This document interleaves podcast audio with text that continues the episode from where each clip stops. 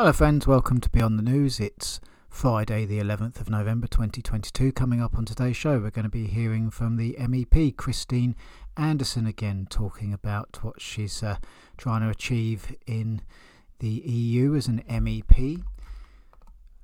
A Rothschild, Sir Evelyn, has passed away. The Nursing Union of the Royal College in the UK are going to strike. Also in the UK, the NHS fears it may have given over 65s a wrong vaccine for the flu. We're also going to be playing clips from GB News that include Mark Dolan, Neil Oliver, and a doctor talking about how um, masks and other such things and the whole COVID thing has impacted children's speech. That and much, much more coming up on today's Beyond the News. So let's begin first of all. This is Christine Anderson at a press conference talking about COVID in general, really, and her reaction to it. Um, the people have been lied to. Uh, it was a gigantic lie. And uh, on this lie, everything that governments, especially in the Western democracies, did uh, to infringe on, on uh, people's rights, to take away their freedom, to uh, lock them uh, in their homes, uh, imposing curfews. All of this was based on that gigantic lie. Ursula von der Leyen, uh, EU Commission President, is now under a lot of pressure, and rightly so. The people have a right to know what went on in these contracts with her exchange of SMS with C. Pfizer uh, Bourla. The people need to know who they can hold responsible and accountable for whatever may have gone on behind the scenes. And things are changing now. Their house of cards is tumbling down, and it is doing so rightfully. And you know what? One more thing, though. Um, I am sick and tired of being called a COVIDiot and I much rather be a COVIDiot than being a gov idiot. Because that's what all these people blindly trust.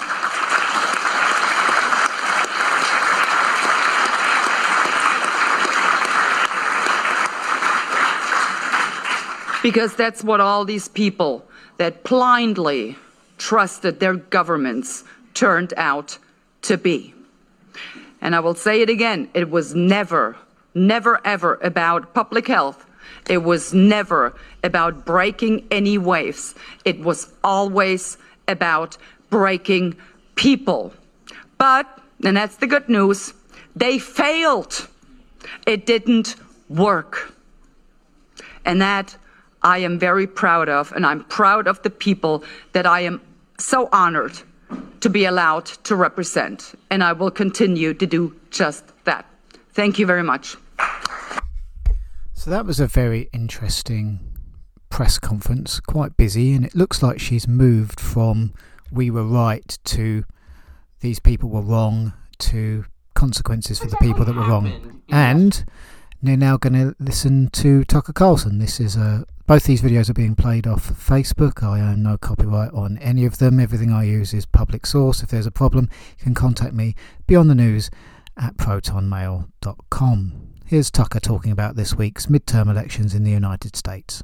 These Midterm elections. Well, we wish you could tell you with some precision. That's our job. But we can't because in a number of key races around the country, we still don't have a vote total. In Arizona, for example, there is no declared winner in the Senate race or in the governor's race. At this point, it seems likely that both Kari Lake and Blake Masters will win. We'll be speaking to Kari Lake in just a minute about that. But according to news reports, the official results may not be in for more than a month. A month. Officials in Arizona told CNBC today that they are, quote, prepared to work through Thanksgiving and possibly Christmas as well. That means results by New Year's in a race that was held in early November. That seems late. How late is it? Well, by comparison, the results of the 1862 midterm elections, which were tabulated by candlelight without machines or even electricity in the middle of a raging civil war, were clear before the end of the week. That was the entire country. Arizona is a single state, which, by the way, is a fraction the size of Florida, which, as you may have noticed, counted its votes in less than a day. So did Brazil, an entire country. That seems embarrassing, if not like a full blown emergency. Counting the votes isn't some added extra you get for government. They have a surplus, like fighting climate change or bringing equity, counting the votes is a core function of government. Along with law enforcement, maintaining the roads, keeping the border secure, efficient elections are the reason you pay taxes. But Arizona doesn't seem to have them. Why is that? Don't ask, commands CNN. If you've got questions about this or any other election, no unauthorized questions. Instead, watch CNN. Or if you don't have cable, simply trust your local officials. You see, that's our first votes, and that's the wonder of democracy, whether you're a Democrat or Republican. And I wanted to point that out to be a little bit of the crank in the room following Brianna there. So he's just gone on to uh, CNN there. That's where I'll uh, I'll leave that. You can um, I won't have the clip for that, uh, unfortunately, because uh, I don't have the, f- the Facebooks don't come with links, unfortunately. But yeah, you can go and probably look onto uh, Fox News, Tucker Carlson to see the whole clip there for yourself. It's about 20 minutes long. I'll be moving on though.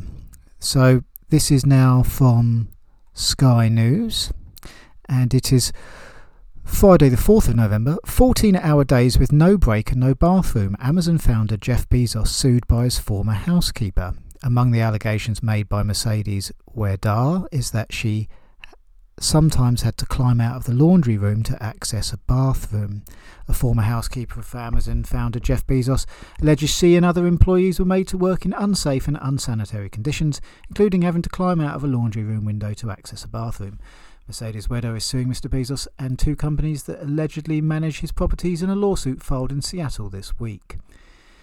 She was hired in 2019 for a housekeeping role that required her to work around a family without being seen, according to the complaint.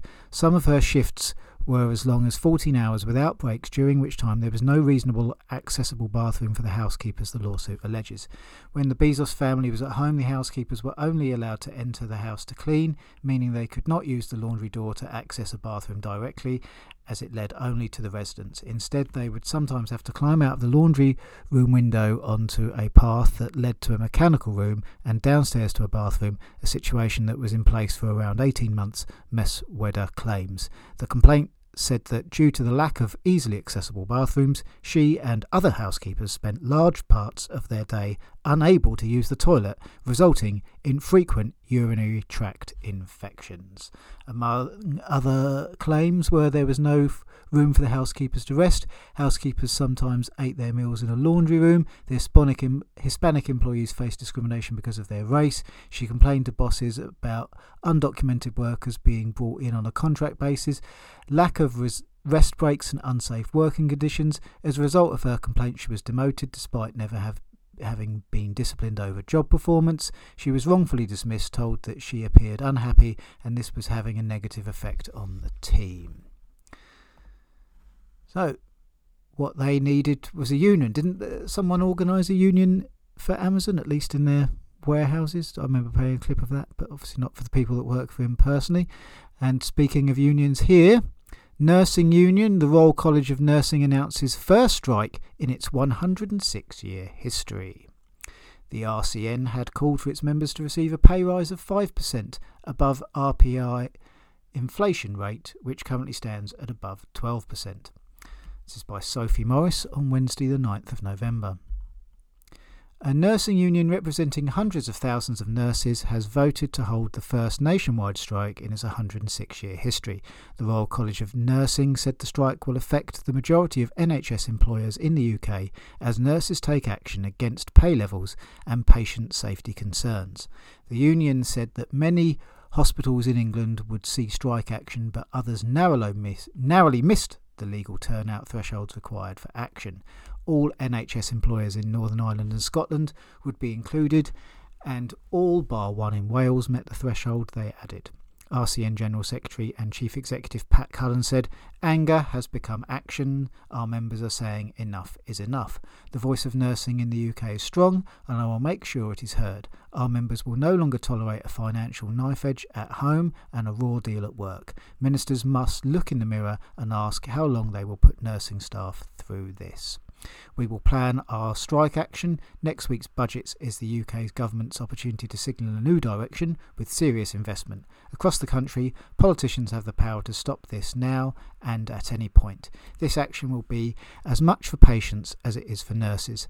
Standards are falling too low, and we will have strong public backing for our campaign to raise them. This winter, we are asking the public to show nursing staff who are with us oh sorry, are asking the public to show nursing staff you are with us. The union had urged more than 300,000 of its members to vote for industrial action over pay in the first statutory ballot on industrial action across the UK in the 106 year history of the RCN. This is from the Independent now. Uh, at least it will be if I can get through all the cookie stuff. Right. This is three days ago by Luke O'Reilly. British financier Sir Evelyn de Rothschild dies, aged 91. He served as the chief executive and chairman of the bank N.M. Rothschild and Sons Limited between 1976 and 2003 and was also a chairman of The Economist. British financier Sir Evelyn de Rothschild has died at the age of so I'll leave that there. Um, it said he died peacefully at home. On to the Daily Mail now, so which means we can play the comment game at the end. This is by Sophie Huskisson, and the date is 8th of November. NHS flu jab blunder fears. Over 65s may have been given wrong vaccine as health chiefs investigate potential serious incident. A small number of people are affected by the mishap, according to officials. They have mistakenly been given a standard egg culture influenza vaccine. Although safe, the jab is less effective than the one they were meant to get. Everyone affected will be given an opportunity to get another type of vaccine. So NHS England is investigating, uh, repeats itself there. NHSE said everyone affected will be contacted and given an opportunity to get another type of vaccine if they want, but assured there is no clinical risk to the QIVE vaccine, that it still provides some protection. Uh, they have delivered 15 million flu vaccines in total to over 65s and other priority groups.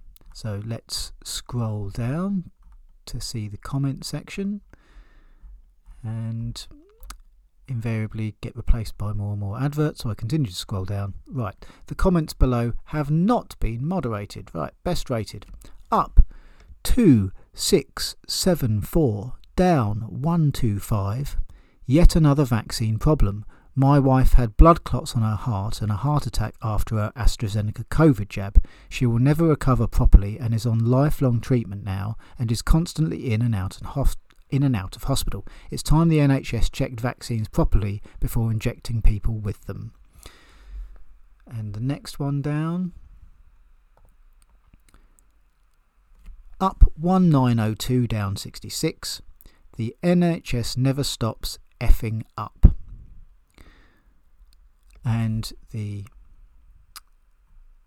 I would just like to add a comment onto there. Might be easier to not f up constantly if they were properly staffed and you know given a decent wage. Their morale wasn't rock bottom. But just that's just my comment and his comment there. Up one three two five, down two oh five.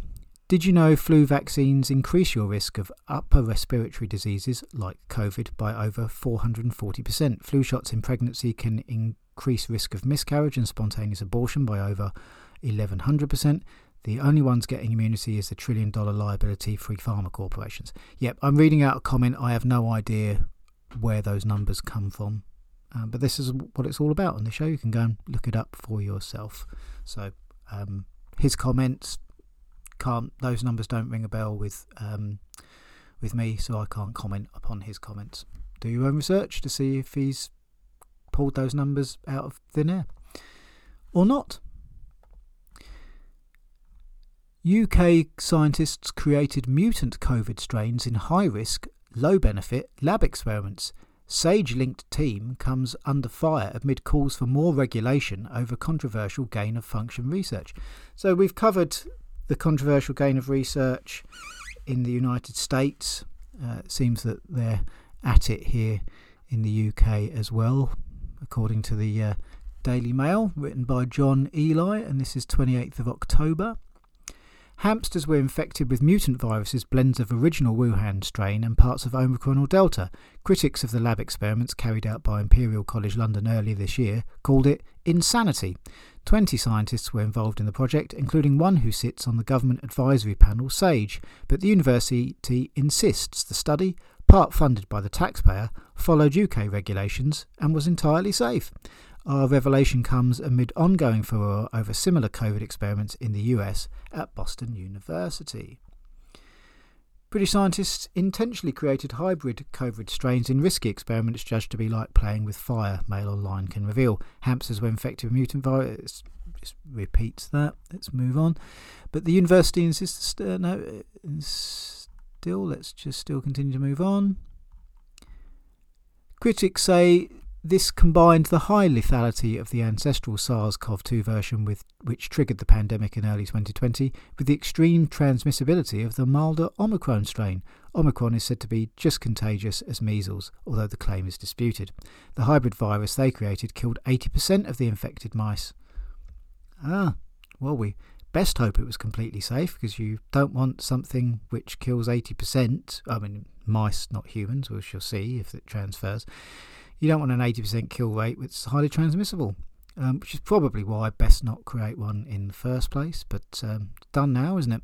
It vehemently denied the experiments could be considered gain of function, a controversial field of science that sees virologists intentionally manipulate pathogens to make them more infectious and deadly to prepare for future pandemics, allowing them to develop vaccines and therapies in case diseases naturally evolve to become more dangerous.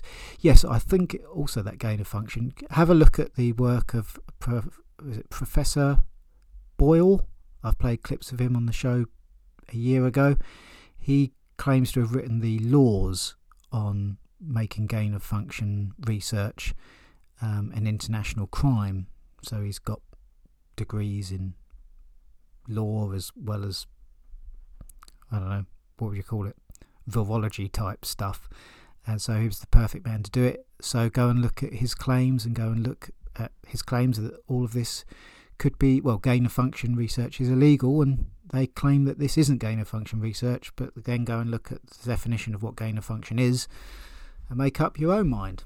So let's go scroll down to the comment section and see what the Daily Mail readers have made of this particular experiment.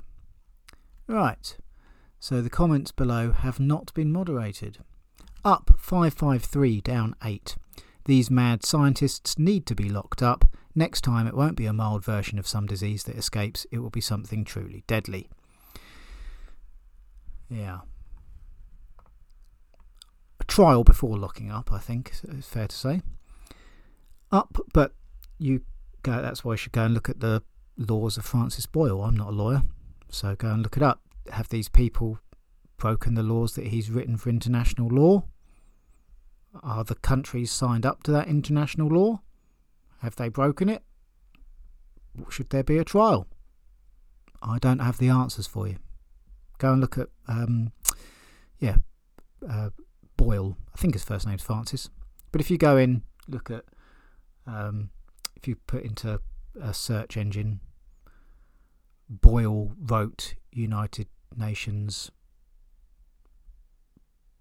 bioweapons laws. I reckon that would be a good place to start. No, up 451 down 4. This is how we got in the COVID mess in the first place. Cowboy idiots playing God without our consent. So it looks like the Daily Mail readers are lab people, not naturally evolved bat soup people now, or the vast majority of them. Or at least, what would that be? Over 99%? 451 up, down 4. 99% seem to think it's a uh, lab jobby now. Up 366 down 13. First bioweapon created in Wuhan with USA funding in order to get the real danger, in brackets, the jib jab, into people. To be experimenting with variants, especially in a Bio 3 lab, is downright dangerous. The world has been playing. The world has been played for fools for a lot, going along for the last two and a half years. Time to wake up. Let's move on now to another. Oh, it's another Daily Mail one. Got quite a lot of Daily Mail articles here, but they're the only ones that seem to be covering this sort of stuff. So, and the other people just, I suppose,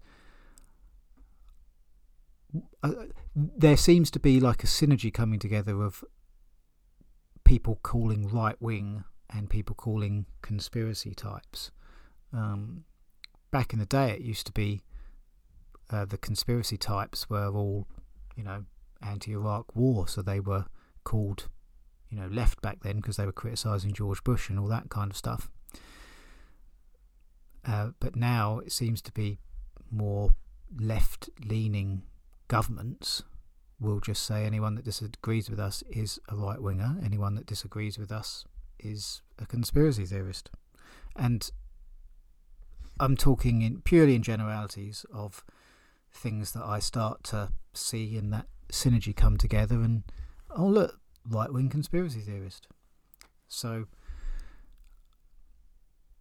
I would like to see some left wing media cover this type stuff because, you know, uh, they're, they're, well, it's interesting. I like the Mail because you can read the comments, but I would like to see the left wing covering real news like this that doesn't seem to paint governments and scientists in a good light, but the left media doesn't seem to do it as much as the Daily Mail. So here I am reading out several Daily Mail articles in a row for you, even though I'm, you know, not on the left or the right. US House members probe NIH over risky virus research after government scientists tried to create monkeypox strain that's a thousand times more deadly. That sounds like a wonderful idea.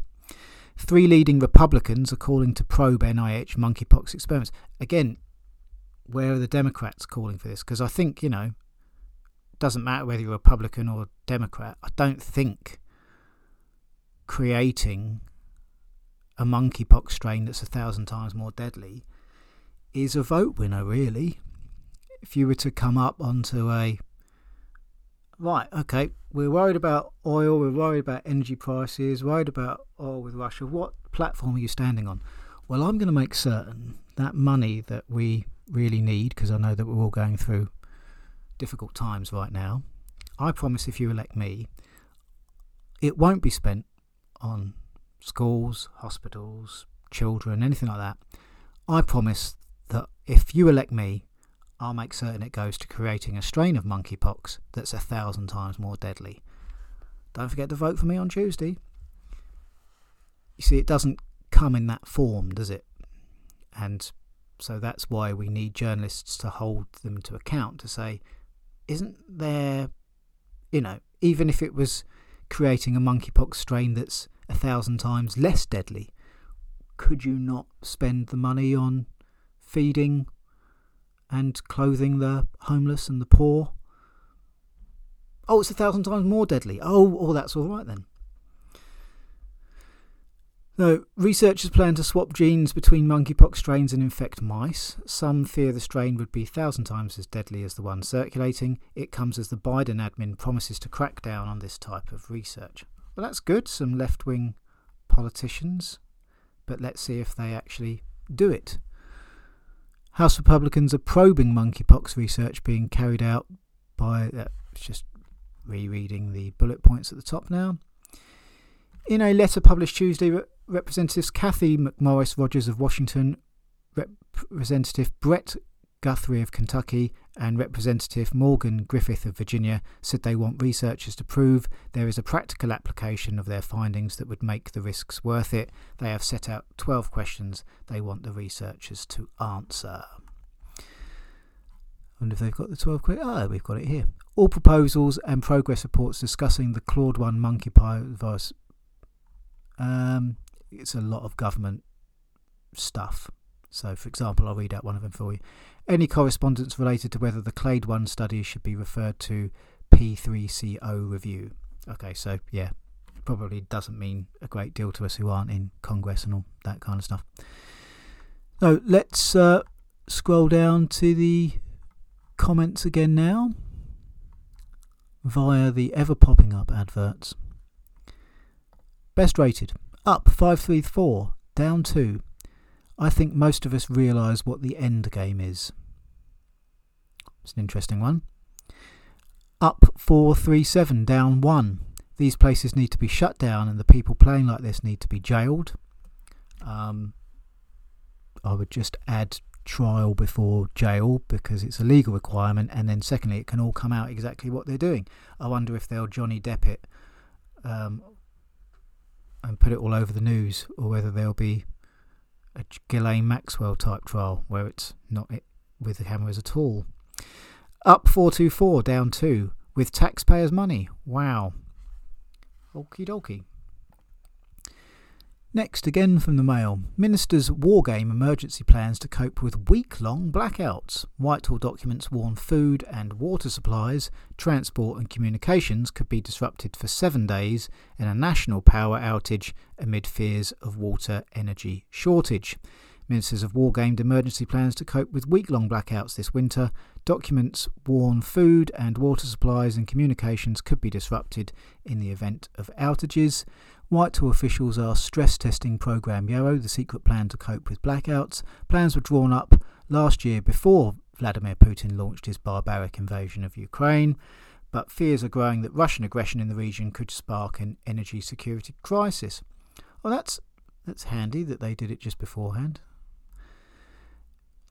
It reminds me of Event 201, where they planned for the a breakout of a SARS respiratory type virus worldwide a couple of months before it happened. Ministers have wargamed emergency plans to cope with week long blackouts this winter. It has emerged. Government documents marked official sensitive warned that food and water supplies, transport and communications could all be severely disrupted for up to seven days in a reasonable worst case scenario in the event of a national power outage.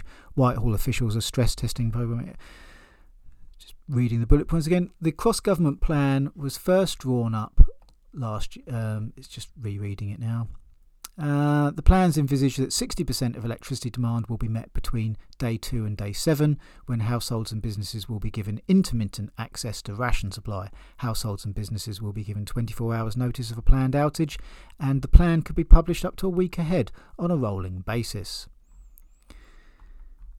Uh, the road to disconnection plan is designed to cut power evenly across the country. According to documents seen by The Guardian, the power cut should initially only take place once a day for three hours, although it could take up to an hour to reconnect after that, although the frequency of cuts will depend on the severity of the crisis.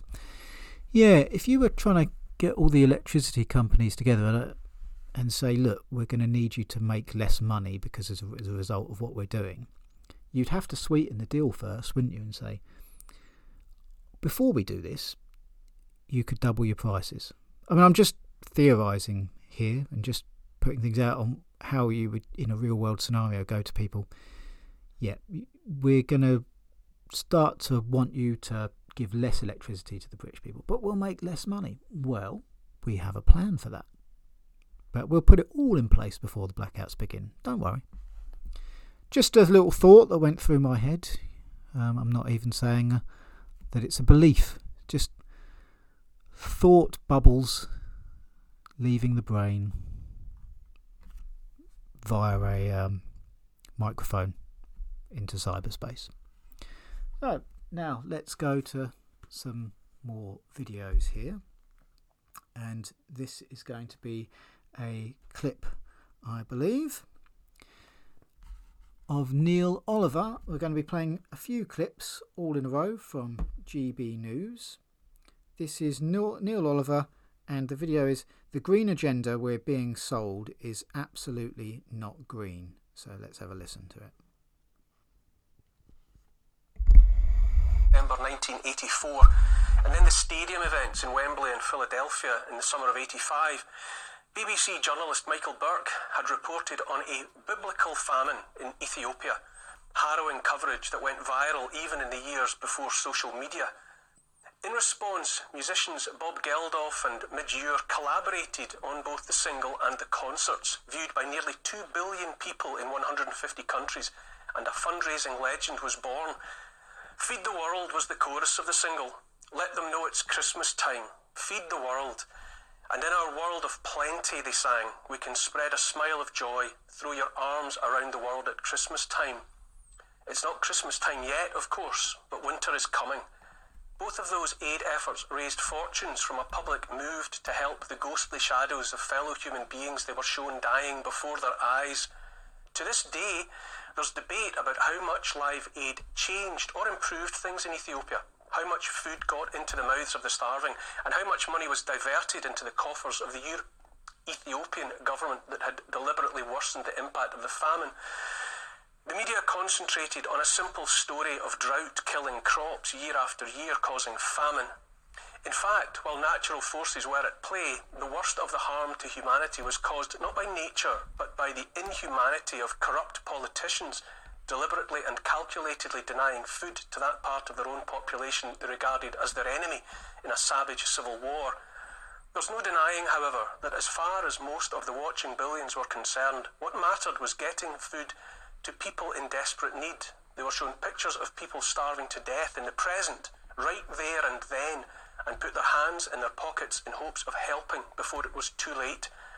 It was all about rescuing fellow human beings sharing the same planet in the same moment. Media, pop stars, and scores of other celebs, backed by a generous, well meaning public, all united to try and feed the world. Revered economist Amartya Sen has described how people end up starving en masse, not on account of natural disasters, but because governments and other bad actors see to it that they are denied food. Quote, starvation is the characteristic of some people not getting enough food to eat. It is not the characteristic of there not being enough food to eat. Fast forward nearly 40 years after Live Aid and have a look at what the media and much of the rest of the mainstream are calling for now. The Green Agenda Agenda 2030, Net Zero, and the rest of a hellish potpourri of policies guaranteed to condemn hundreds of millions to death by poverty, death by starvation, misery for want of the means ever to make their lives better. Half a lifetime after Live Aid and earnest hopes of throwing arms around the world, the new clarion call is to snuff out the lights here in the West, to usher in the cold where there has been warmth, and to see to it that the achievement of the Industrial Revolution and centuries of ingenuity that conspired to lift billions of people around the world out of poverty are dismantled and unwound.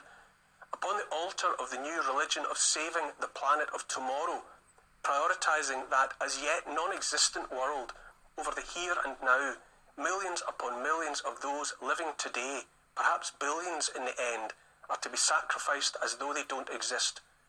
Any last vestige of camouflage preventing us perceiving the true nature of the messiahs of the Green Agenda is falling away day by day. Celebrity truant Greta Thunberg's latest proclamation is that it's time to transform the West's oppressive and racist capitalist system. She means overthrow it, thereby laying bare, at last, the motivation of her handlers. And it has nothing to do with ensuring the future for generations to come. It's about gifting the planet to the few right now Orwell said about the communists of his day that they don't give a damn about the poor, they just hate the rich. By the rich, Orwell meant the titled and entitled rich. By now, the shadows behind Thunberg are the super rich, the ultra rich, and those richest of the rich loathe and wish to see utterly destroyed by their cynical reworking of communism the uppity middling sort, those with the temerity to seek to own their own homes, to own their own businesses, indeed to own much of anything at all, bar a smartphone with a digital ID built in alongside a wallet for programmable food tokens. Don't overlook either the fact that the sock puppets of Just Stop Oil are financed in part by millions of dollars from the granddaughter of oil tycoon J. Paul Getty. The decadent, self indulgent, hypocritical virtue signalling is enough to make a billy goat lose his lunch. Where Live Aid called for help for those alive now, if only barely living, now the latest righteous insist those clinging by their fingertips to the outside edge of existence don't matter and must be ignored, cast aside as collateral damage. Who cares about the inconvenient living when there's a fantasy future to sell to the gullible? Where the great and the good and the media once sought to save those at death's door, now they back policies guaranteed to hustle the huddled masses through that exit with a swift kick to their bony backsides. What we're witnessing is an unholy inversion of the human and humane urge to offer help to fellow travellers along a road that's already too hard for billions. Upon that road, we have lost our way. At the same time, our humanity, what makes us human, is being readied for consignment to the dustbin of history. Why have messy, maddening humans when you can have the product of binary code that does what it's told? Estimates of the death toll for the Ethiopian famine of the mid 1980s range from 300,000 to 1.2 million. Millions more were displaced, made refugees. Some of the same characters who campaigned to help those poor back then, in league now with their 21st century successors, have linked arms in support of ruinous policies that might mean the death sentence not for one million people in one country, but for hundreds of millions in all manner of countries around the world in the years ahead. If you were going to set out deliberately to ensure the poorest people in the world's poorest countries were kept in murderous poverty or newly cast into that hell, then you would deny them access to cheap energy while simultaneously undermining the ability of the developed world to produce and distribute the food surplus that might keep them alive in the meantime. Those are precisely and unavoidably the consequences of net zero and the rest of the nonsense that will be preached at COP27, as well as day after day by politicians of all stripes and a consistently complicit media. Having carefully and forensically rubbished the history of the West, rewriting our heritage and cultural inheritance until the efforts of our predecessors are made a litany only of evil, cruelty, and greed, fit for nothing but tearing down and forgetting, and persuading too many that the present is as flawed and shameful as that past, if not more so. Those latest self appointed saviours of the world are busy selling their insane and utterly, utterly unachievable vision of the future. The road to that halcyon future, populated by its green living, fake meat and insect eating, docile, compliant, and perpetually spied upon citizens is to be laid upon the corpses of the inconvenient, here and now, real life poor, all the messy millions of them.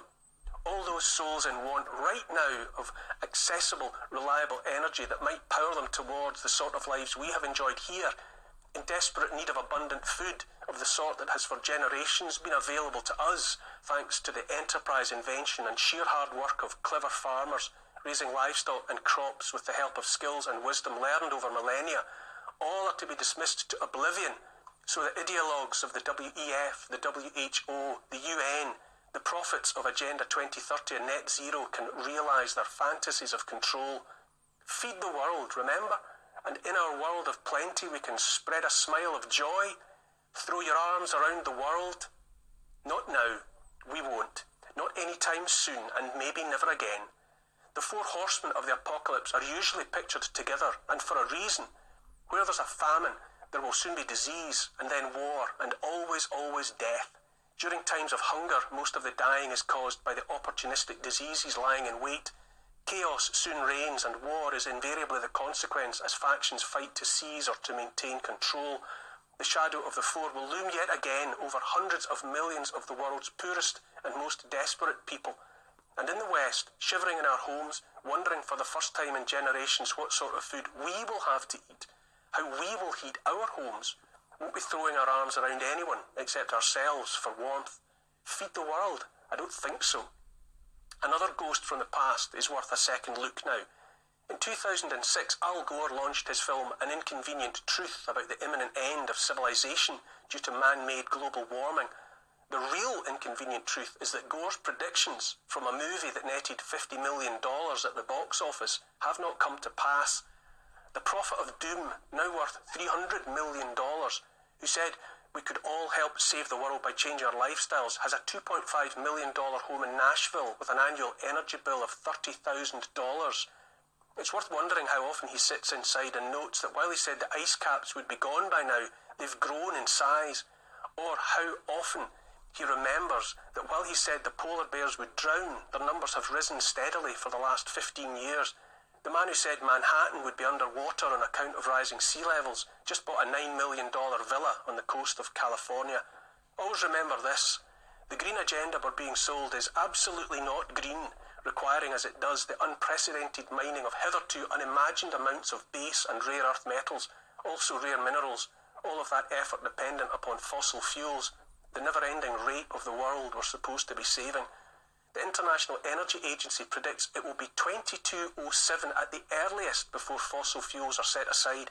In the US, the Biden administration predicts that even if all governments keep their promises, CO2 eradication cannot occur before 2242, more than 200 years from now. There's food aplenty in this world, there's energy aplenty, but we are to be denied both by yet more of those corrupt politicians. Here's the thing it's the people alive today, here at home and around the world, the poorest included, who deserve life, a better life. They deserve a future that we could give them now. Who, with a human heart, would sacrifice today's living for nothing more than a fantasy spun from lies? Not me. So go and check out what he says there for yourself if there's anything that uh, you didn't know or don't believe. More than 300,000 sign up for scheme which pays households to cut energy at peak hours to help stave off blackouts. Octopus Energy said 320,000 of its customers had signed up to Saving Session scheme on Tuesday. It falls under Demand Flexibility Service scheme run by National Grid's Electricity Schemes sorry, Systems Operator ESO. British Gas British Gas has also signed up for a five month scheme which will run from November until March 31st next year, ESO is paying up to £3 per unit kilowatt hour saved, meaning a maximum of 240 per household over 5 months. However, the amount that will be passed on to consumers will be decided by each energy firm taking part. That's by Lawrence Dollimore. So it's just repeating itself there. Octopus, however, said it expects around one to two sessions per week, or 25 in total, with consumers earning up to £100. It said rewards will be paid as Octo points, which can be redeemed as credit in pounds. Bulb, So Energy, and Utility Warehouse will not be taking part in scheme, reports MoneySavingExpert.com, while E.ON, E.ON Next, and EDF will be, but are unable to provide further details as yet. In a bid to take stress off the electricity grid, households taking part in the ESO run scheme could receive payments of up to £20 a day if they don't use washing machines, tumble dryers, dishwashers, or even games consoles between 4pm and 7pm. So let's scroll down now to see the comments section from the mail. Uh, we found it, but the adverts have decided to catch up. Oh, we found it again. Oh, they're staying there. Excellent. Right, so up 202, down 17. Is this another move to get everyone onto smart, me- smart meters? The take up was poor before the energy crisis, but now the energy companies are pushing it with the prospect of money off your bills or credits. People need to understand that once you have a smart meter, there is no going back, and once installed, they have the ability to change the kilowatt cost at the flick of a switch. So, I don't uh, have a comment on that one, and that's more of, of a question really that he's asking there. Right, and the next one is up 152 down 15 lemmings being fooled into a smart meter. Right, the next one, unfortunately, so the first two comments on that are both about smart meters. That's interesting. Unfortunately, I really can't see how we could use less electricity and gas than we currently do, so this scheme would be pointless for us if one has to show a decrease in previous use, and that's up 133, down 16. Next, again from the mail. At least we get a comment section with it, but you know, like I said, I'm not a right wing person. I'm just I cover everything from all sort of spectrums of left and right, but there seems to be quite a bit uh, from the mail today. Exclusive. Why is a company controlled by a Tory donor funneling cash to backbench MPs? Telecoms firm facing questions after it donated £31,500 to 11 Tory MPs over 20 days. So 11 Conservative Party MPs declared a total of 31,000 worth of donations. All of them came from broadband company IX Wireless Limited in Preston. IX is controlled by another firm where Tory peer James Wharton is director. Money went to MPs including Andrea Jenkyns and Day- James Daly's campaign funds. None of the politicians or the company would explain why the donations were made. That's by Dan Sales on the 17th of August of 2021. So this is last year, something that just uh, only now caught my attention. So, um, a controversial telecommunications firm with only one employee has paid 11 Conservative Party MPs a total of 31,500 in just 20 days. Yeah, that just that sentence just sort of has red flags about it, doesn't it? Really. Broadband company IX Wireless Limited, which is based in Preston Lancs, has donated money to politicians, campaigns, and groups linked to them. Uh, the MPs range from one Prime Minister's trade envoy to a member of the Public Accounts Committee. Uh, it's uh, IX Wireless is controlled by a company called Cohiba Communications Limited, which holds at least a, a 75% stake. One of Cohiba's directors is Tory peer James Wharton. Most of the MPs are based in the northwest of the country and all declared the donations between June the 6th and July 19th this year. Seven of their constituencies are geographically near to where the firm has its networks. Labour Party Chair and Shadow Chancellor Anneliese Dodds questioned the decision to pay these specific MPs and why. So let's scroll down to see what the traditionally right wing Daily Mail makes of a right wing or traditionally right wing Conservative Party and uh, and what happens there. So up 522 down 27 another day another Tory sleaze story yeah, so there you go. So they the Daily Mail readers might be traditionally right, but it doesn't seem that they're, or at least the ones commenting on that, are traditionally Tory anymore. That sounds of it. Um, but that doesn't mean that they're going to go to Keir Starmer either. And I've been saying that for a while. It is inevitable that I think the roots of the parties take back to the grass base yeah, the grass, the, the base of the party, the grassroots pull the party back to where it was originally meant to be. I think for I think you're going to see some sort of effort of that over both parties in the UK, and if that fails, uh, a new party may emerge. Uh, but this, that's like a you know ten to twenty year process there. I think just it, it's inevitable after a you know general disillusionment with both parties. I think. So up 436 down 28. If you vote for a Tory, don't be surprised when they line their own pockets with our money. In fairness to that comment, that was, uh, and I'm not saying there aren't other schemes that that could potentially occur, but in this particular case, that seems to be, it doesn't seem to be, when he says our money, if you're referring to public money, this doesn't seem to be referring to public money. So just thought I'd make that distinction there. Up 411, down 10. I get nervous when the Daily Mail tells the truth. What's the agenda? oh, and the um, the his name there is the Daily Mail is filth. that's his uh, that's his name there. So um, yeah, that's interesting. Right, from the Telegraph now. So I won't be reading a. Oh, it's usually behind a paywall, but uh, I've just no, it doesn't seem to be. And this is by Sarah Knapton, 31st of October. Universities still carry out outdated COVID vaccine mandate healthcare courses. The requirement drawn, sorry, the requirement withdrawn in March could deter prospective students from signing up. Oh, I've just got to close an advert. During a severe NHS staffing shortage, a study found uh, by Sarah Knapton. Universities are still requesting that student nurses be fully vaccinated against COVID, despite the government abandoning the requirement for health workers in March. It has emerged. At least 10 universities are imposing the mandate on their web pages where applicants can find more information about the courses, an investigation by Nigel Farage on GB News found. The website of Liverpool John Moores University even tells the prospective students it is illegal to work in an NHS setting without confirmation of COVID vaccination status.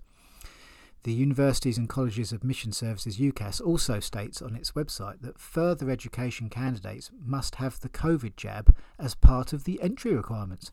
Prospective students applying via UCAS are greeted with the message You should be aware that 1st of April 2020, all NHS and social care personnel, including students, will be required to have completed an approved course of vaccinations against COVID 19 before they can be deployed in roles that involve face to face contact with patients slash service users.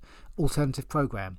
If you are unable or unwilling to be vaccinated at this time and cannot satisfy our placement providers that you are medically exempt, you will not be able to provide you. Sorry, we will not be able to provide you with practice placements necessary to complete your health and social care degree. If this is the case, you may wish to look up an alternative program or career path. So what hap- What would happen to those people that you know had spent years on the program? They're whatever how many years it is doing whatever it is they're doing, and then one year away from it, they don't want to get the vaccine and told that they have to. And what would happen in that circumstance? Because there would be some sort of legal action. Of course, you'd need you know the money to be able to do it, but you'd be able to say, "You're not letting me complete the last year of my training." as a result of something that you're saying that is law that is not. And usually, when that is the case, and people have invested all eh, you know X, Y, and Z into that training to be able to not complete it as a result of someone saying that something that isn't factually correct and claiming to be something law when it isn't, is subject to some kind of lawsuit. So we shall see what happens, and we'll keep you abreast of that. But of course, what struggling, you know, teenage nurse in training is going to have the legal knowledge to do that and the money to do that. We shall see. But it is interesting, isn't it? They couldn't get enough of them to be able to, you know, get the mandate through in the NHS with the existing staff. So it looks like future years down the line, 10, 20, 30 years' time, the only people that will be in that industry are ones that have already passed the compliance test. And so there may not be a fuss if they try to do something in 20 or 30 years' time, because the only people in that will have already said, What, uh, you're telling me I have to get a vaccination and telling me it's law even though that it's not? All right, then I'll comply. Those are the only types of people that are going to be in that industry if this continues unabated. Next one now is from Wales Online, uh, and they call it Cymru Online. Is that Welsh for Welsh? I don't know. This is by Neil Shaw, 28th of October. And 15 year old girl died suddenly from COVID complication on day her vaccine was due.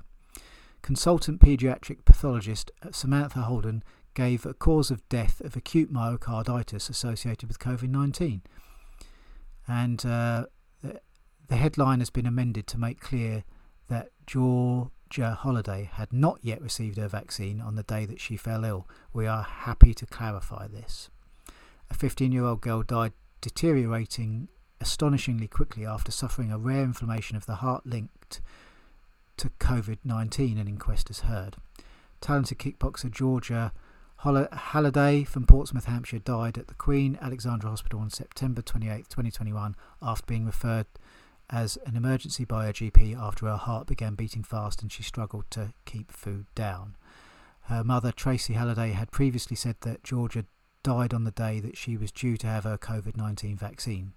She told the Portsmouth inquest that Georgia first started to feel unwell in the early hours of September the 24th and tested positive that day. Georgia had a telephone appointment on September the 27th with the GP, who prescribed her antibiotics for a sore throat because she had a history of tonsillitis and gave her advice on treating COVID 19 symptoms.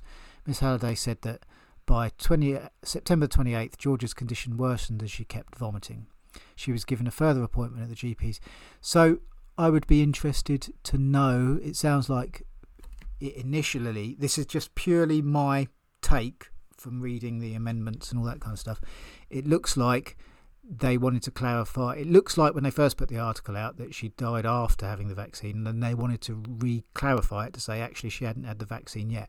My question ha- is had she had any of these COVID jabs?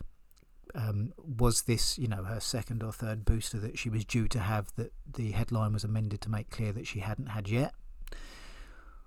Or had she never had any of them at all? So that's a question that I still have, but I'm more than happy to read out the amended headline because that's what I do here. Uh, I'm just going to see if scroll down. Uh, I want to do it quickly. I'll be aware of dead air. I cannot see an answer to my question whether she had had one at all. Um, so it would have been September 2021. So I honestly do not know. Anyway, uh, still a tragedy, and sympathies go out to all the family involved in what must be a very difficult time for them. Now then, from the Mail Online here, gamblers will need to take a selfie to prove they are old enough to play fruit machines in new betting crackdown. Oh, is this going to be facial recognition software for gamblers? Selfreads with age estimation technology will see if customers are over 18. The machines will be able to stop playing um, if they are deemed too young. More than a quarter of school children have admitted betting on fruit machines. Yoti, the firm behind the software, sa- says estimates are 99.65% accurate. Fruit machine players will now need to take a selfie to prove they are over 18 in a crackdown on underage gambling.